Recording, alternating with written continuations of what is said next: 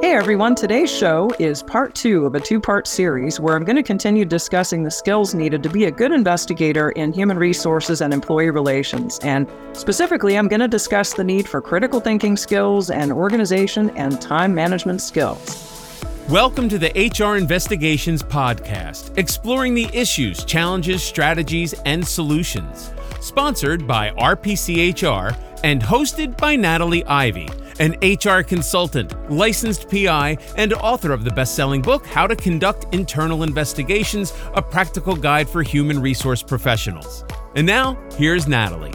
Hey everyone, and welcome to today's show. In my last show, I discussed important skills to work as an investigator in the HR or employee relations profession. And in that one, I talked about conflict management, assertiveness, having to maintain composure, and we also talked about keyboarding and note taking skills. In today's show, the final skills I want to talk about are critical thinking and organizational and time management skills. So let's start out with critical thinking. And why do I want to start there? Well, I've had a lot of conversations, especially over the last few years, with some senior HR and employee relations executives. This is an area where they tell me that a lot of their team members are lacking. Let's first get clear on what critical thinking is and why is this such a necessary skill if you're going to work as an investigator.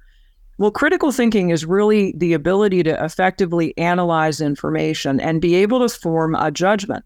But in order for you to really think critically, you have to be aware of your own biases and assumptions. And when you're encountering, you know, particularly information, uh, an employee or a manager shares some things, sometimes you may have your own filters on.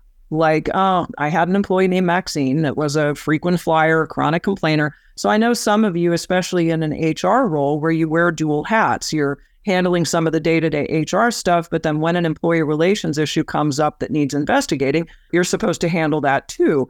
Well, it's kind of hard for you to let go of some of your feelings day to day when, let's say, you've been dealing with Maxine, who seems to complain about anything and everything you see the employee coming and you're like, oh, here goes. Here's Maxine again. Okay, that is a problem because that's causing you to allow some of your biases to sneak in. Now, I know it's hard to separate that, but this is why we're bringing this up. And the other thing that we have to do in critical thinking is really be able to identify credible sources, right? In other words, we have to be able to look at interviewees and determine is this person really credible? We have to evaluate that. We've got to be able to then respond uh, when someone poses a particular argument or they're sharing information, perhaps trying to lie and say something that's not factual. Uh, we have to very quickly synthesize that information, evaluate it, and then you know assess um, you know perhaps an alternate viewpoint. You know, and then we have to really test our hypothesis around relevant criteria, right? So, you know, that's kind of um, a textbook example, if you will. But let's kind of break it down and let, let's talk about the, the key elements in critical thinking. One of the first things that you have to do if you're working as an investigator, you have to understand what the heck are what's the problem. When the employee is coming forward and you know, let's let's say his name is Fred, and uh, Fred is really really unhappy with the supervisor, and let's say the supervisor's name is uh, Cassandra. You know, Fred is just really upset over the way Cassandra speaks to him, and let's say over a work assignment. So, this is probably one of those just regular old conflict management scenarios where you might need to offer a little bit of coaching and guidance to the employee. So, this is, you know, where you are going to apply a little bit of critical thinking, but it's not rising to the level of a formal investigation. Let's say you continue the conversation with Fred, then you learn the specific things that Cassandra said. And maybe Cassandra really made some remarks that you now think, oh, this might be crossing the line. All right, maybe she used a, a racial term or she made a, a very abrupt and abrasive comment that could potentially violate your uh, respectful workplace policy or something like that. Right. So, what your job is at the beginning here is using those critical thinking skills to really identify kind of what's happening and why, and and am I making any kind of assumptions? Okay. The second thing is then investigating opinions and arguments. Like, you know, sometimes it's it's important to overcome some of your emotions. Um, it's it's difficult again when you're dealing with some chronic complaining employees for you to have already your own opinion that there is nothing to this. you have to overcome that common barrier uh, because if you're constantly thinking that it's just the employee who is a problematic employee, well, maybe the third complaint, there really is merit to it. You brush it off, and then that complaint turns later into an EEOC charge, and you really didn't do anything about it. That's a danger. Another thing you have to do uh, very effectively is analyze information factually. That means weigh information from all sources coming to your conclusion. This is part of the evidence collection process in investigations. Uh, it's not only testimonial evidence when you're talking with people, but it's also gathering evidence. Could be from various systems like badge access reports, uh, assessing when someone entered the parking garage, uh, looking at time and attendance records, FMLA documents, VPN logs. I mean, there are a variety of things that you can be looking at to gather evidence, but you're really looking at information from all sources and then drawing some conclusions. You then have to really look at the significance and the relevance, uh, what's most important, and also removing things that have no relevance at all. And I could tell you there are a lot of times when you get with a, a particular individual, especially a complainant, they sometimes will dredge up ancient history and uh, they're commenting on uh, a problem that they had with a manager two years ago, and that has absolutely no relevance to their complaint. So you have to learn how to do what I call sifting a bit more and identify what is most relevant. It could be the uh, specific time that the employee came into the office and other employees that were there at that time. That might be much, much more relevant than trying to talk about a poor performance review they received two years ago from a manager that no longer works at the company. Right. So you've got to sift out stuff that really isn't important. And sometimes that's difficult. One of the complaints I hear from a lot of executives that work in HR and employee relations, particularly, is that investigators just go down what's called the rabbit hole, where you just continue to focus on other things that have nothing to do with the complaint itself. So, you know, if an employee, um, you know, is alleging that the boss is harassing them, but then they go on and they begin to talk about, um, you know, a conflict that they have with another coworker. Okay, don't go down the rabbit hole with the conflict with the coworker right now. That's not really relevant. You need to stay on the track with the complaint of harassment involving the boss. That's what you need to get to the bottom of. So you've got to really set other things aside. Again, being able to sift and then establish what is significant and relevant. And then also be open minded, consider all points of view. And sometimes what that means is just not always taking the darn manager's side. Now, a lot of you who are wearing dual hats, you're an HR business partner, HR generalist, but you're also challenged with employee relations stuff it's difficult sometimes for you to maybe go against the grain, meaning that you have maybe some really valid testimony from an employee who is complaining about how a manager or supervisor treats them. And yet you're kind of wanting to side with the manager on it and really not substantiate what the employee's saying because you're a little worried about the fallout, perhaps, and the conflict that you may have with the manager when you might have to provide some feedback that maybe the manager is in the wrong. All right. So this is a problem. And this is why I said in my previous podcast, you have to really be comfortable in this job with conflict management because you're going to encounter it uh, pretty much throughout your role as an investigator. You have to really get good at managing through that. So another aspect of critical thinking is reflecting and synthesizing information. Um, you know, you've got to be decisive, and it also requires time. This means that it ties also into some things on time management. And I'll discuss that here in a little bit. But you've really got to have time to sit back, reflect, and evaluate what it is that this is telling you.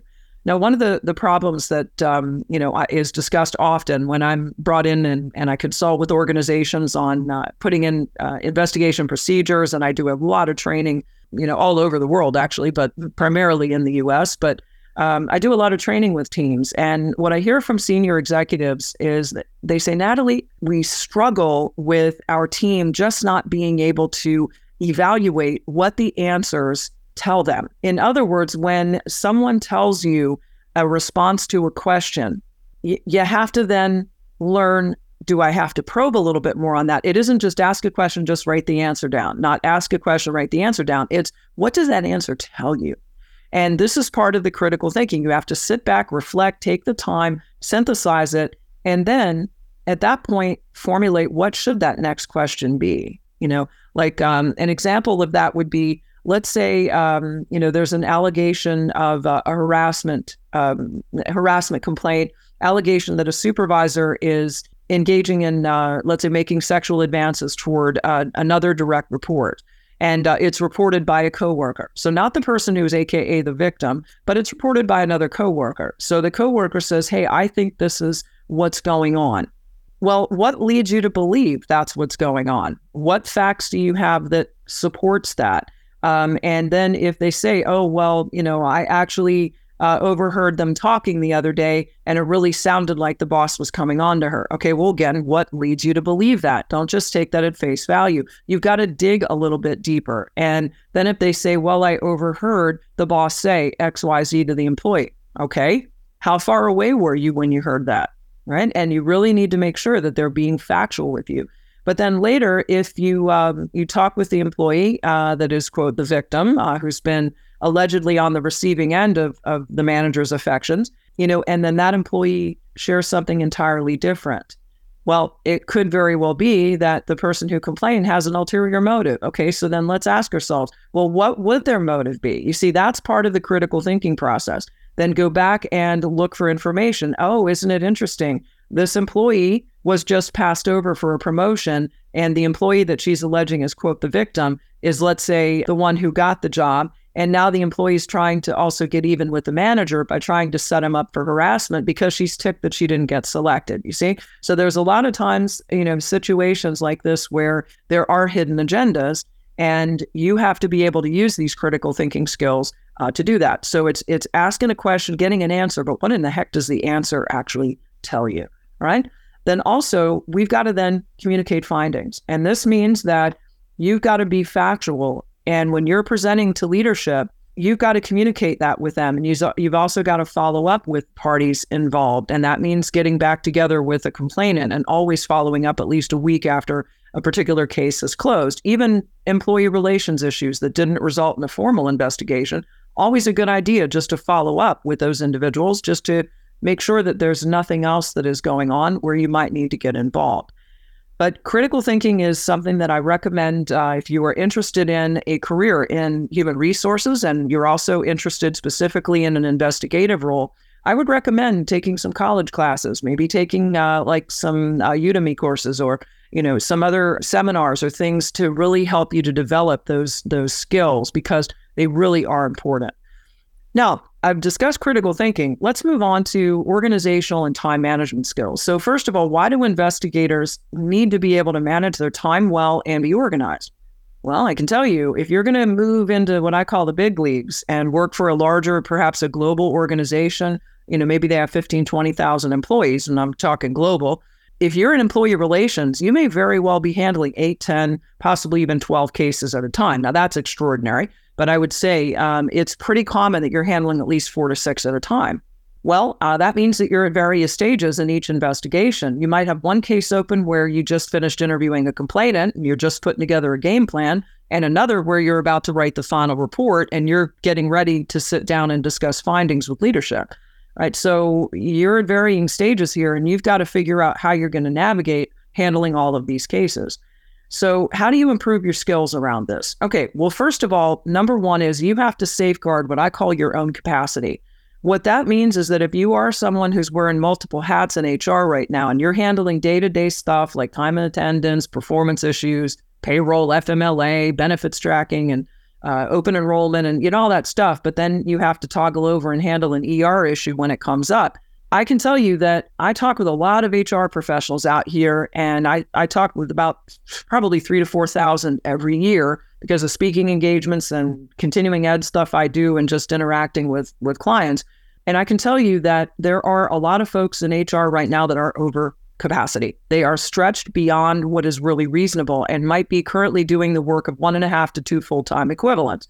So here's the problem if you're going to really handle investigations, you have to have the capacity to be able to do it and to do it effectively, which is why also a lot of organizations are centralizing employee relations roles because HR just doesn't have the bandwidth, if you will, which is the same thing as capacity. All right, so to be effective, you have to recognize it is not normal for you to consistently be working 60 plus hours a week. All right, that's ridiculous. Um, it really is. It's ridiculous, and unfortunately, this is almost becoming the norm. Your work-life balance is is non-existent. All right, so you've got to guard your capacity, and if you realize right now what I've just said, that that is you, then you're going to need to do a time study. You're going to need to figure out where your time is going and look at the volume of employee relations issues you're getting involved in. And if you're currently not documenting that, you should be, because you've got to have the analytics to support how many issues and quantify it before you can really plead your case that you need more resources in your department. Right. So in a previous podcast, I talked about this. So just look at my previous episode on using case management. All right. The other thing is to improve your time management and organization. I do recommend working with a case management system, whether it's something you use internally or you use uh, a software like I use. I use HR Acuity uh, or iSight, which is uh, another one that's out there that's a competing product to HR Acuity. But when you are utilizing a case management system, all of your investigative documents are in one central place. You're working with standardized documents, templates, uh, the, and the standardized report. All your policies are in one place. And that also allows for your organization of your evidence and uploading all your evidence in one place. I can tell you that if you're using Word documents and Excel sheets, you're probably losing a lot of time and you're moving data from one thing to another. And also, you are probably losing stuff. You misplace a file, you can inadvertently tuck a Word document into a wrong file, and now you're scrambling to try to find interview notes from an interview that you did this morning. Okay, that kind of stuff. Um, so, you've really got to create some kind of centralized system with where you're keeping all of your stuff. That's going to help you tremendously. And then the third recommendation I have here to improve your time management and your organization is to control your interviews you need to be working with a structured interview template and know what you're going to ask an interviewee before you even get in front of them, whether in person or virtually. And by working with that template, what you're doing is controlling the flow of the questions and therefore the control of the responses.